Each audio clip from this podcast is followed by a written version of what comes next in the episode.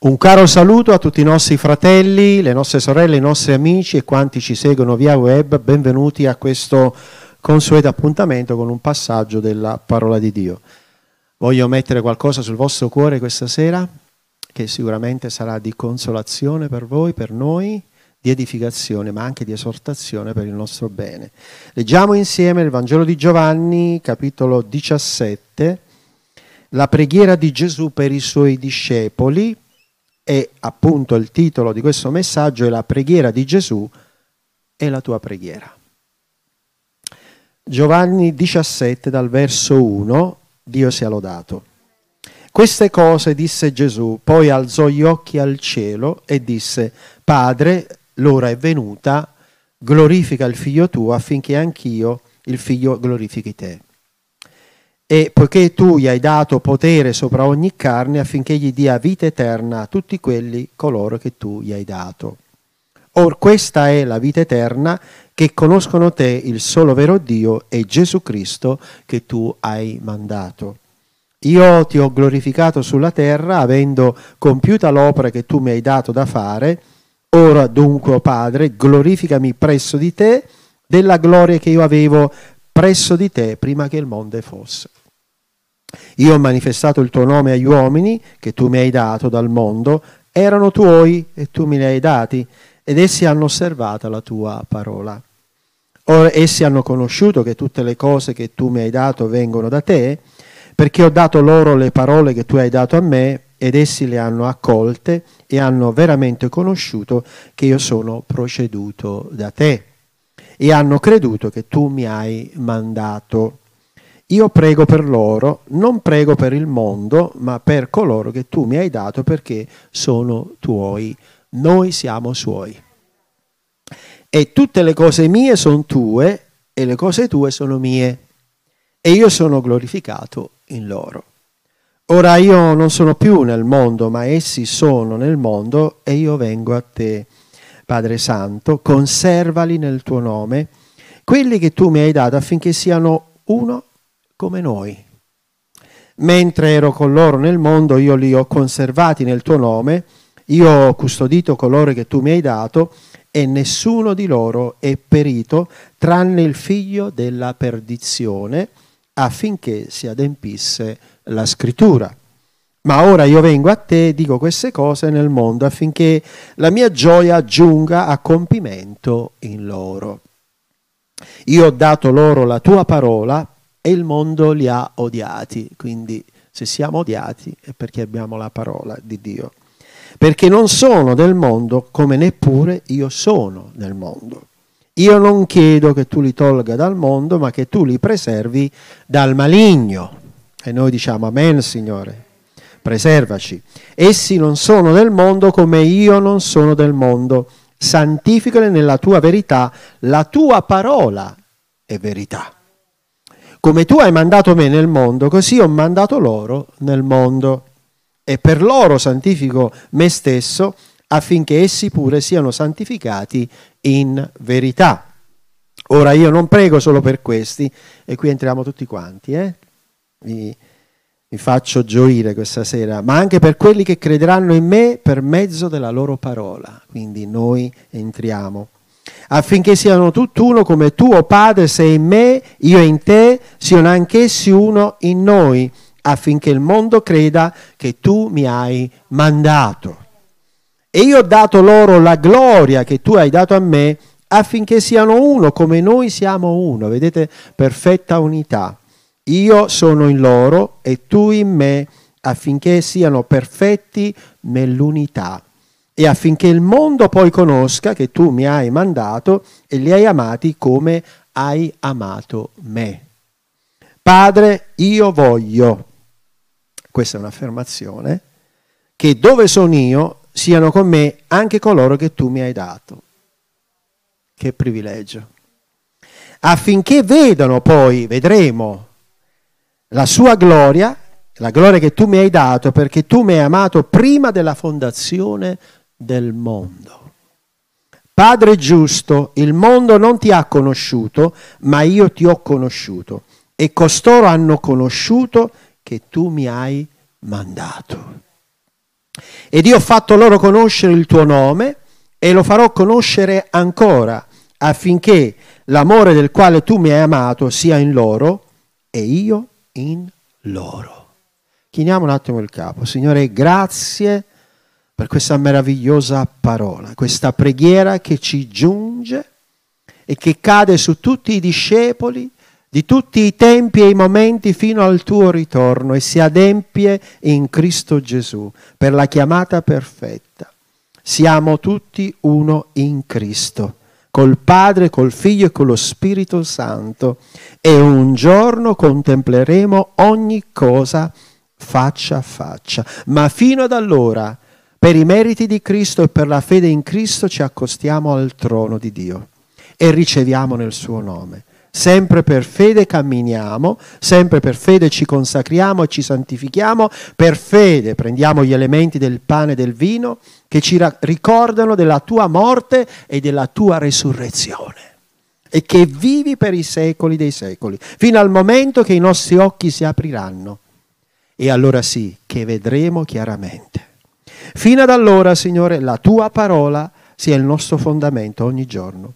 E ti ringraziamo, Spirito Santo. Ministra i nostri cuori e quanti ci ascoltano, che Gesù diventi rema, fondamento, roccia, certezza completa per il bene e per l'avvenire di ognuno.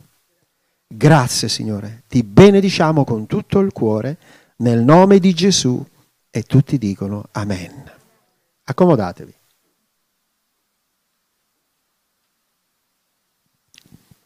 Questa meravigliosa preghiera, che poi viene chiamata, definita preghiera sacerdotale o preghiera di Gesù per i discepoli, è una preghiera palese, pubblica, che Gesù fa davanti ai suoi discepoli. Il più delle volte invece noi vediamo che Gesù diceva sul far della sera si ritirava sul monte da solo a pregare e quindi pregava il Padre per i discepoli e per tutte le missioni che doveva fare. Ma in questa circostanza il Signore Gesù ha voluto farci sentire, ha voluto farci sapere una preghiera che parte dai tempi di Gesù e passa tutti i secoli fino al suo ritorno. Una preghiera che ha una lunghezza infinita, che ha un tempo indefinito e che ha una risposta sicura e certa per quelli che credono e confidano in Lui. Gesù alzò gli occhi al cielo. Noi dobbiamo sempre alzare gli occhi al cielo perché se guardiamo in basso è pericoloso. È vero? Perché dall'alto viene l'aiuto, dall'alto viene il soccorso, dall'alto vengono le benedizioni solo dalla presenza di Dio. Padre, l'ora è venuta, glorificami.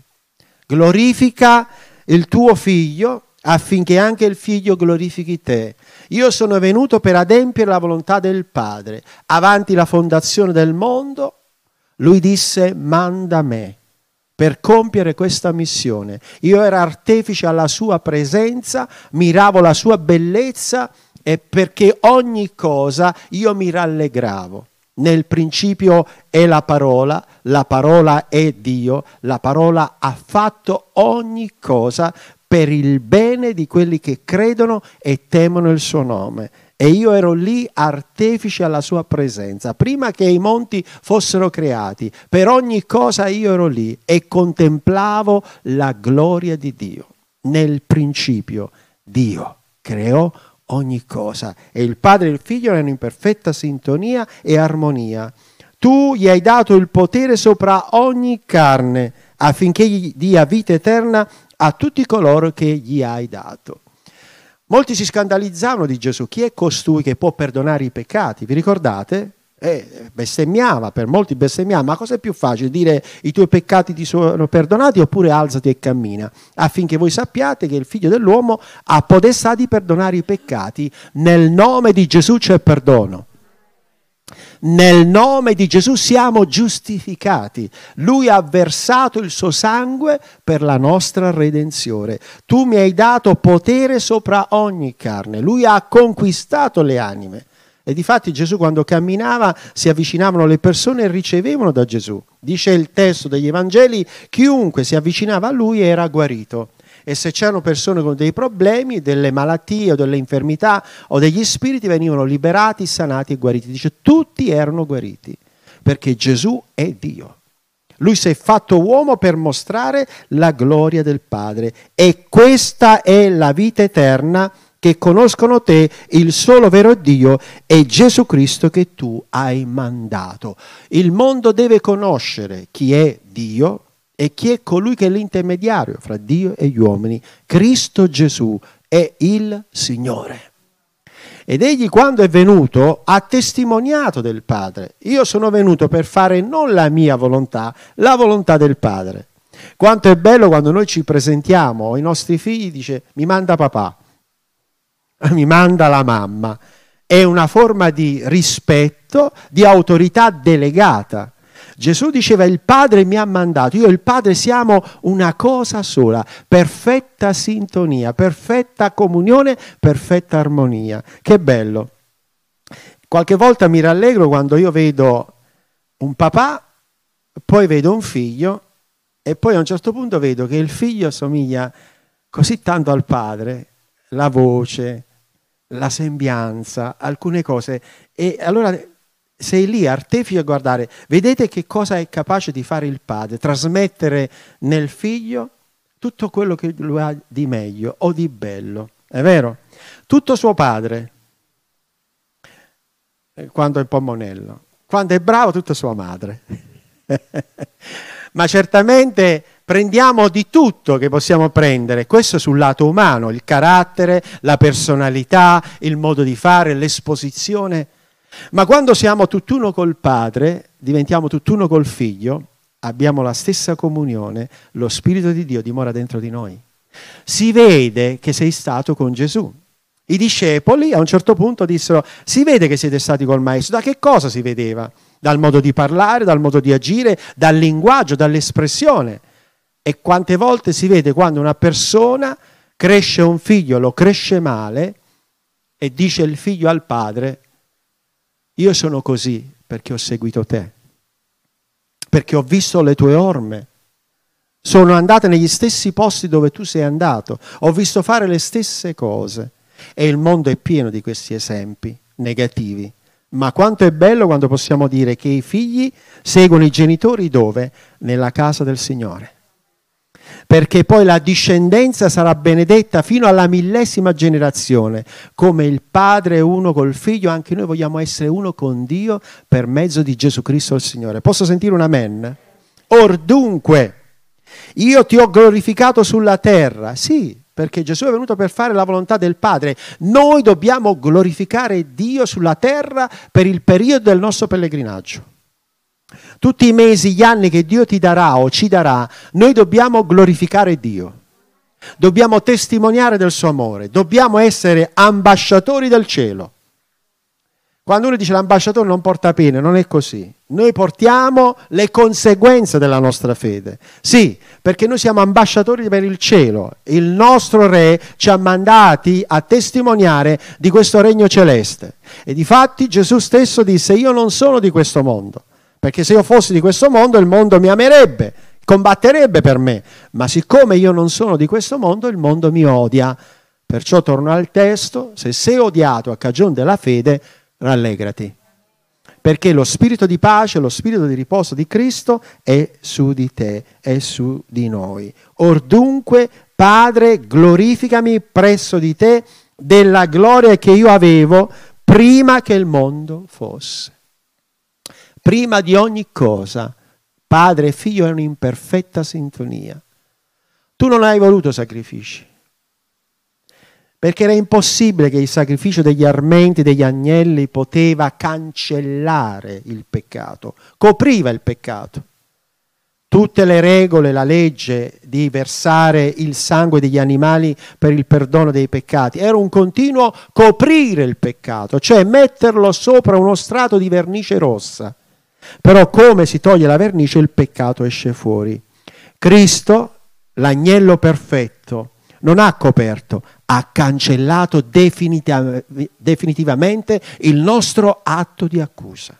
Ha cancellato completamente ogni condanna per noi versando il suo sangue sulla croce. Ora essi hanno conosciuto che tutte le cose che tu mi hai dato vengono da te.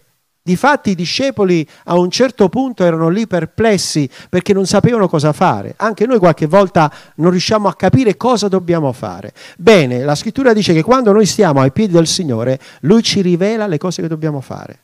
Ci fa capire dove dobbiamo andare, dove non dobbiamo andare, quello che dobbiamo dire, quello che non dobbiamo dire, quello che dobbiamo fare e quello che non dobbiamo fare.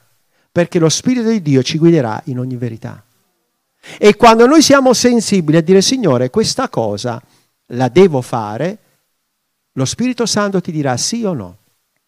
E se ubbidiamo al Signore, noi ci troveremo bene.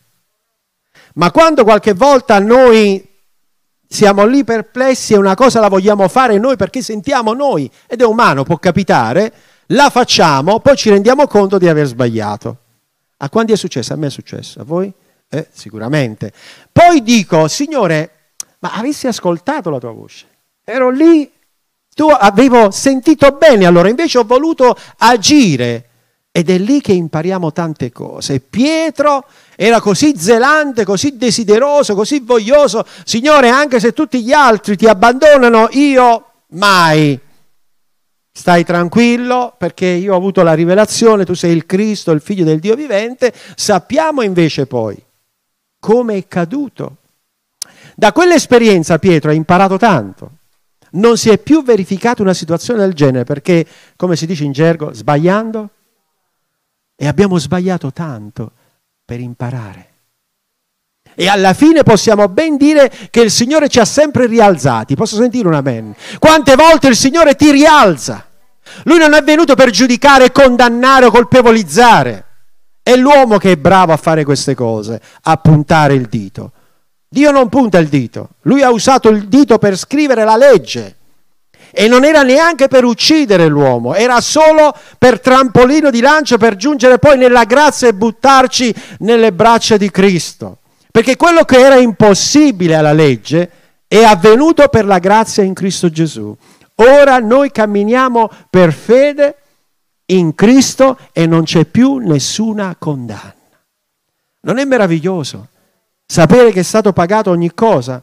Essi hanno conosciuto che tutte le cose che tu mi hai dato vengono da te, perché ho dato le parole che tu hai dato a me ed essi le hanno accolte, hanno veramente conosciuto che io sono proceduto da te. Guardate, quando noi studiamo la parola, quando ci immergiamo nella parola, quando cerchiamo il Signore con tutto il cuore, non è lettera morta, Sapete, ci sono teologi nel mondo che conoscono dalla Genesi all'Apocalisse a memoria, ma ce l'hanno qui, non ce l'hanno qui. Dice la tua parola è presso la mia mente, è presso il mio cuore, perché non deve solo stare qui, deve scendere qui. E poi fa effetto nella nostra vita, perché mettendo la sua parola nel nostro cuore noi peccheremo di meno. Difatti, dice, ho messo la tua parola nel mio cuore per non peccare, perché ti entra un timore. E che cos'è il timore di Dio? È quell'amore così forte di offendere qualcuno che è così buono. È come fare del male a un piccolo bambino, alla propria consorte, al proprio marito che tu ami e viceversa ti ama e tu non vuoi fargli torto, fai di tutto per compiacere. È un amore così forte che va al di là che tu non faresti male a nessuno, perché dice che il timore di Dio entrerà nel tuo cuore. E tu mi dirai, ma se qualcuno mi fa del male, io che cosa devo fare? Tu continui a fare il bene. Fai sempre il bene. E quindi questo timore entra così nel profondo che i discepoli a un certo punto erano paurosi, erano lì perplessi. Difatti quando uscirono dal Getsemane ognuno andava a destra e a manca, tutti lo lasciarono. Ma quando fu il giorno della Pentecoste si ritrovarono lì, Gesù l'aveva detto, voi riceverete potenza quando lo Spirito verrà su di voi. Abbiamo bisogno dello Spirito di Dio. Abbiamo bisogno dello Spirito Santo per essere consacrati, santificati e per uscire con vigore, con forza a testimoniare che Gesù è il Signore. Senza vergogna, senza remore, senza altro, perché è un amore così forte, è un amore così grande. E difatti Gesù diceva, io prego per loro. La preghiera di Gesù è giunta al Padre. Sei stato esaudito per la tua intercessione, per la tua supplica e dice io non prego per il mondo, ma per coloro che tu mi hai dato perché sono tuoi, avendoci conosciuto prima della fondazione del mondo. È vero che chiaramente qualcuno dice ma noi crediamo alla predestinazione, non nel senso che chi entra e chi non entra, ma Dio sa chi dice che vuole entrare e chi non vuole entrare. Cambia la, la situazione, non perché Dio fa distinzione di persone, ma Dio anticonosce i desideri e i pensieri. Prima che ancora io penso, lui già sa quello che io devo pensare. Ma voglio dirti qualcosa stasera. La cosa più bella è che quando noi pensiamo o quando siamo lì a riflettere, la cosa più importante è che diciamo comunque vada, Signore, io voglio servire te.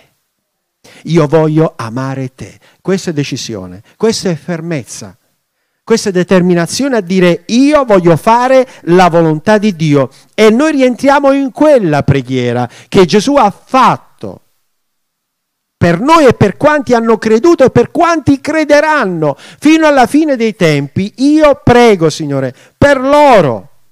E tutte le cose mie sono tue, le cose tue sono mie, io sono glorificato in loro. Perfezione. Credo che come tra marito e moglie non c'è niente di nascosto tutto è lecito, ci si parla, si dialoga, si discute, c'è perfetta sintonia. Poi quando c'è il Signore in mezzo ancora meglio. Quando il Signore è in un rapporto matrimoniale, un rapporto di coppia, si giunge sempre alla fine con tranquillità a discutere, a dialogare e ad avere lo stesso sentimento, quello di fare la volontà di Dio. E di fatto io e il Padre siamo una cosa sola. Io vengo a te Padre Santo. Tu sei, conservali nel tuo nome, quelli che tu mi hai dato affinché siano uno come noi. E poi chiaramente sa quello che deve lasciare o quello che deve prendere. E Gesù già sapeva del tradimento di Giuda, sapeva delle mie o delle tue mancanze, delle cadute, delle difficoltà, degli errori ma Dio è pronto lì a dire rialzati.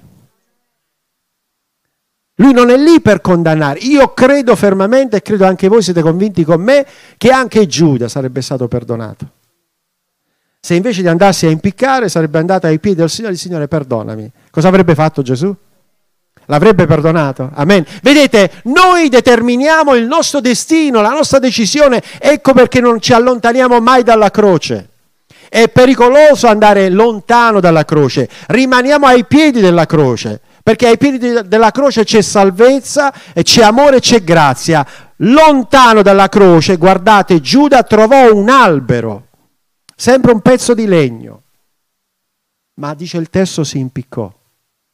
Ai piedi della croce c'è salvezza, ai piedi di un albero c'è la perdizione. Due differenti legni, uno può salvare e uno può uccidere. Noi abbiamo scelto la croce. Ai piedi della croce io starò per ricevere grazia in abbondanza. Mentre ero con loro nel mondo, li ho conservati nel tuo nome. E di fatti Gesù ha protetto i suoi discepoli. A un certo punto ha detto venite con me in disparte. A un certo punto il Signore prende te, prende qualcuno, lo mette in disparte. Lascia stare, evita, ritirati, attendi, prega, consacrati. Prima di fare ogni cosa, prega. Prima di una decisione, prega. Prima di pensare, prega. La preghiera può essere anche più veloce del pensiero, perché nel momento che stai pensando e sai che stai deviando dai suoi precetti, in quel momento torni indietro, Signore ti prego per i miei pensieri, correggi i miei pensieri e vedrai che si riavvolge il nastro, si riavvolge il nastro, il pensiero, perché ho messo la tua parola, i tuoi pensieri nei miei pensieri. Quando riempi la tua mente, il tuo cuore della parola, non ci sarà più spazio per i pensieri personali. Smith Wigglesworth diceva, io non prego mai più di mezz'ora, ma non sto mai mezz'ora senza pregare. Wow. Sì. Si può pregare anche di notte. Mentre stai dormendo, un alleluia, un gloria a Dio ti scappa, stai pregando perché lo spirito non dorme. È la nostra carne che dorme. E quando noi iniziamo in questa attitudine avremo poco spazio per il male o per le situazioni che vengono contro di noi. Io voglio la mia mente in Cristo. Non c'è più spazio per le cose negative. Gesù ha protetto i suoi discepoli, venitevi in disparte, state con me, io ho custodito coloro che tu mi hai dato, quando erano presenti. E nessuno di loro è perito, tranne, dice il testo, il figlio della perdizione, affinché si adempisse la scrittura comunque. E anche se a onore del vero dobbiamo dire che in quella circostanza qualcuno ha detto, il vostro maestro non ha potuto salvare Giuda. Il vostro Dio non è capace di guarire, di fare, di operare questo o quell'altro. Non l'hanno detto secondo voi? Non ci sono stati uomini che hanno detto il vostro maestro ha permesso che il vostro discepolo... Ho visto io Giuda guarire gli ammalati. Ho visto io Giuda andare a predicare e poi l'ho visto impiccarsi. Questa è la vostra dottrina. Questo può succedere quando sentiamo cattive notizie da coloro che non dovremmo sentire. Ma la salvezza è personale. E se un Giuda vuole andare a impiccarsi, noi non possiamo fare nulla o se qualcuno è di cattiva testimonianza, è un problema personale. L'importante è che ognuno di noi esamini se stesso di non essere occasione di caduta. E vogliamo essere luce e testimonianza in questo mondo di tenebre. Nessuno è perito, tranne il figlio della perdizione. Anche i discepoli probabilmente hanno riflettuto, hanno pensato, ma come mai Giuda è successo questo? Anche tu potrai pensare, ma perché accadono tante cose? Perché c'è il male? Perché questo? Perché quell'altro? Gesù non ha mai parlato dopo e negli atti degli apostoli non vediamo niente, vediamo solo che è stato sostituito Giuda da qualcun altro. Tirarono a sorte, sapete, e fu scelto un altro apostolo, ma noi sappiamo perché l'apostolo prescelto era Paolo che poi è arrivato dopo per compire il numero perfetto quindi vediamo che molte volte noi possiamo cercare di riempire o di fare. È Dio che sceglie, è Dio che chiama, è Dio che unge, è Dio che consacra. E quando noi siamo ai piedi suoi, veniamo unti dalla sua presenza. Per favore, siamo sempre più tempo ai piedi della croce. Noi amiamo gli alberi, amiamo la natura, ma amiamo molto di più la croce, perché è stato strumento di salvezza per le nostre anime. Ora io vengo a te e dico queste cose nel mondo affinché la mia gioia giunga a compimento in loro. Io ho dato loro la tua parola e il mondo li ha odiati. Più ami Dio, più temi Dio, più il mondo è contro di te. Sembra strano. In ogni area tu accorgi che hai un'oppressione, hai un contrasto. Più fai la volontà di Dio nel campo lavorativo, nel campo familiare, nel campo dei rapporti, in ogni situazione troverai contrasto. Perché? Perché ami il Signore. E lo spirito di questo mondo non ti può amare, odia tutto ciò che appartiene al Signore, ma rallegrati perché il Signore è con te. Amen. Il Signore è con noi. E difatti Gesù dice, io non chiedo che tu li tolga dal mondo, perché Gesù stava per andarsene al Padre, ma l'opera deve continuare. Ognuno di noi ha un tempo stabilito, in questo tempo dobbiamo compiere delle buone opere.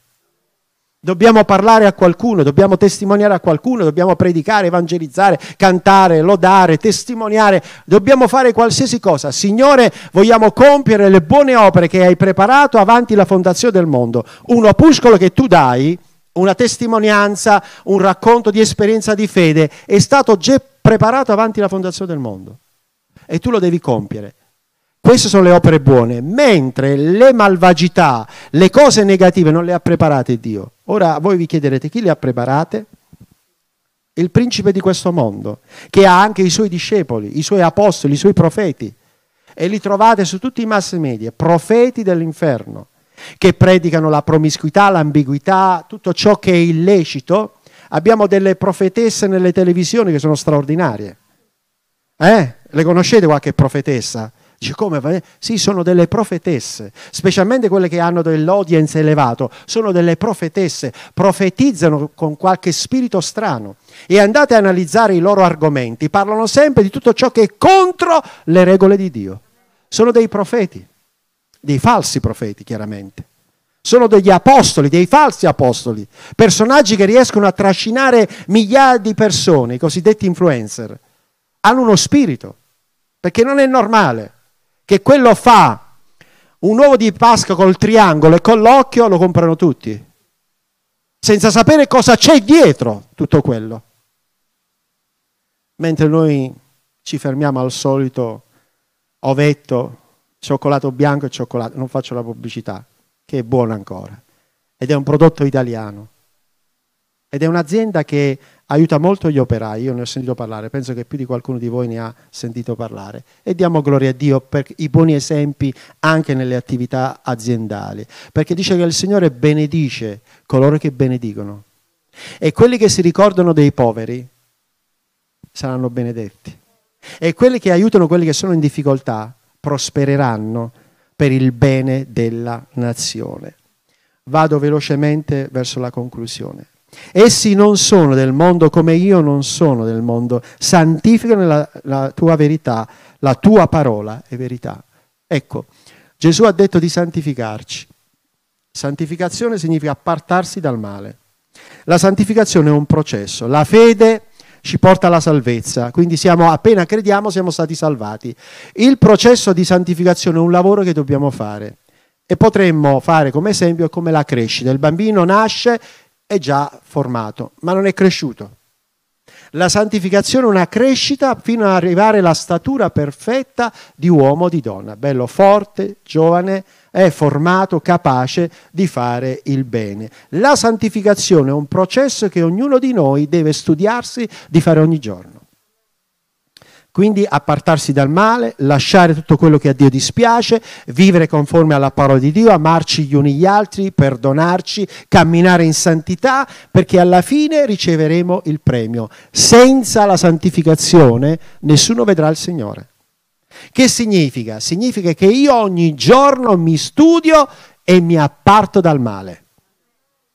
Tutto ciò che non onora Dio non sarà oggetto né dei miei pensieri, né della mia vita e tutto ciò che mi circonda sarà fuori dalla mia vita. Posso sentire un amen? Ora io non prego solo per questi, ma anche per quelli che crederanno in me per mezzo della loro parola. È una preghiera profetica, è una preghiera che è giunta fino a noi. Chissà chi ha pregato per te di una persona di una generazione precedente, di un avo precedente. Se voi andiamo a vedere un po' la cronologia storica, ritorniamo all'inizio, a quella preghiera noi rientriamo tutti quanti. Quindi se Gesù ha pregato per tutti quanti noi, la tua preghiera quale deve essere? Se Gesù ha detto siate uno come io sono uno col Padre, la nostra preghiera è Signore, io voglio amarti e voglio che ti usi di me per la salvezza degli altri. E voglio vedere anime salvate, liberate e guarite, persone che si consacrano, che si santificano e che fanno la tua volontà. E voglio vedere nella mia casa, un bel amen, nella mia famiglia, nei miei cari, voglio vedere il frutto, voglio vedere la gloria di Dio. E come tu hai mandato me nel mondo, così ho mandato loro nel mondo. Gesù è andato, ha predicato, ha testimoniato, noi dobbiamo fare la stessa cosa ogni giorno. Parliamo, testimoniamo, annunciamo, evangelizziamo, diamo la nostra testimonianza, perché quando buttiamo il pane sulle acque, lo ritroveremo. Butta il tuo pane sulle acque, a suo tempo lo ritroverai. Tu mi hai parlato, tu mi hai testimoniato, tu mi hai incoraggiato, tu mi hai dato una parola di sostegno. Io sono qui perché tu mi hai detto qualcosa. E questo è quello che Dio vuole. Amen. E io ho dato loro la gloria che tu hai dato a me affinché siano uno come noi siamo uno. Io sono in loro e tu in me, affinché siano perfetti nell'unità e affinché il mondo conosca che tu mi hai mandato e li hai amati come hai amato me. Il lavoro del Padre è preparare tutta la storia, dalla creazione fino all'evento di Cristo, tutte le generazioni a incontrare la grazia. Dopo la venuta di Cristo fino al suo ritorno, Gesù ha mandato i suoi discepoli, ha mandato il suo Spirito Santo perché ha detto io me ne vado al Padre, ma non vi lascerò soli. Quante volte abbiamo sentito, ah se fossi stato ai tempi di Gesù sarei stato ai suoi piedi, non mi sarei mosso. Voglio dirti qualcosa, Gesù è più presente oggi che ieri, perché Gesù in quel tempo era presente in alcune zone, anche se in forma è Dio, ma era presente fisicamente, oggi è dovunque. È vicino a te quando lavori, e quando sei per strada, e quando cammini, e quando piangi, e quando soffri, e quando ridi, e quando sei allegro. Lui è sempre vicino a te. E dice io non ti lascerò e non ti abbandonerò, mai. Sul campo di lavoro, per, per la strada, mentre lavori, mentre fai qualsiasi cosa, Lui è vicino a te. E non solo, non è solo vicino a te, dice io sono dentro di voi. Il mio spirito vi guiderà in ogni verità. Padre giusto, il mondo non ti ha conosciuto, ma io ti ho conosciuto e costoro hanno conosciuto che tu mi hai mandato. E io ho fatto loro conoscere il tuo nome e lo farò conoscere ancora, affinché l'amore del quale tu mi hai amato sia in loro e io in loro. Quindi la preghiera di Gesù è stata esaudita. Qui siamo una parte. In questo stesso momento, in tutte le parti del mondo, ci sono luoghi dove si innalza il suo nome. Dove si testimonia che la preghiera che Gesù ha fatto, io non ti prego solo per me, ma per quanti crederanno attraverso di loro, sia adempiuta. Si è adempiuta la perfetta unità, si è adempiuta dove c'è la Chiesa che ama e teme il Signore, la stessa comunione. Padre, Figlio e Spirito Santo, la Chiesa. La preghiera è stata esaudita, ma ora ci sono altre preghiere che devono essere esaudite. E qui entriamo ognuno di noi, la tua preghiera personale. Signore, io voglio che quello che hai fatto a me lo devi fare agli altri. Voglio vedere la salvezza degli altri voglio vedere la guarigione degli altri, voglio vedere la liberazione degli altri, voglio impegnarmi affinché chiunque tu mi metti davanti possa nascere di nuovo e fare un'esperienza con Dio. Non voglio rimanere salvato, salvata solo per me stesso, a me stesso, perché altrimenti è come sotterrare il talento. Questo talento lo dobbiamo fruttare. Almeno un'anima durante il nostro pellegrinaggio la dobbiamo portare. Perdonatemi, ho detto una è anche gradito agli occhi del Signore, ma sicuramente Dio ci darà grazia di poter portare tante persone a Cristo. Certo i tempi sono più difficili. Io mi ricordo vent'anni fa quando si evangelizzava con la chitarra si faceva la folla. Chi si ricorda? Con le tende, l'evangelizzazione, vero, sorelle, fratelli? Bastava poco, ti mettevi lì, adesso facciamo i mega riunioni, i mega conferenze, i mega incontri. Ah sì, quelli sono... È diventato più difficile, però strano a dirsi. Quando il Signore mi mette qualcuno davanti e apre il suo cuore, lo stesso miracolo avviene sempre. È vero perché siamo nei tempi della fine, quindi la gente è più indurita, è più eh, verso il male. Se parli, eh, se parli di sesso si fa la folla. Se parli di soldi, si parli di talk show, di programmi, si fa la folla. Degli influencer si fa la folla. Se parli di Gesù, pochi. Ma noi preferiamo i pochi. La folla. La folla è per le grandi manifestazioni, per i grandi eventi dove si innalza e si esalta l'uomo, ma dove si innalza Gesù, dove si innalza la croce.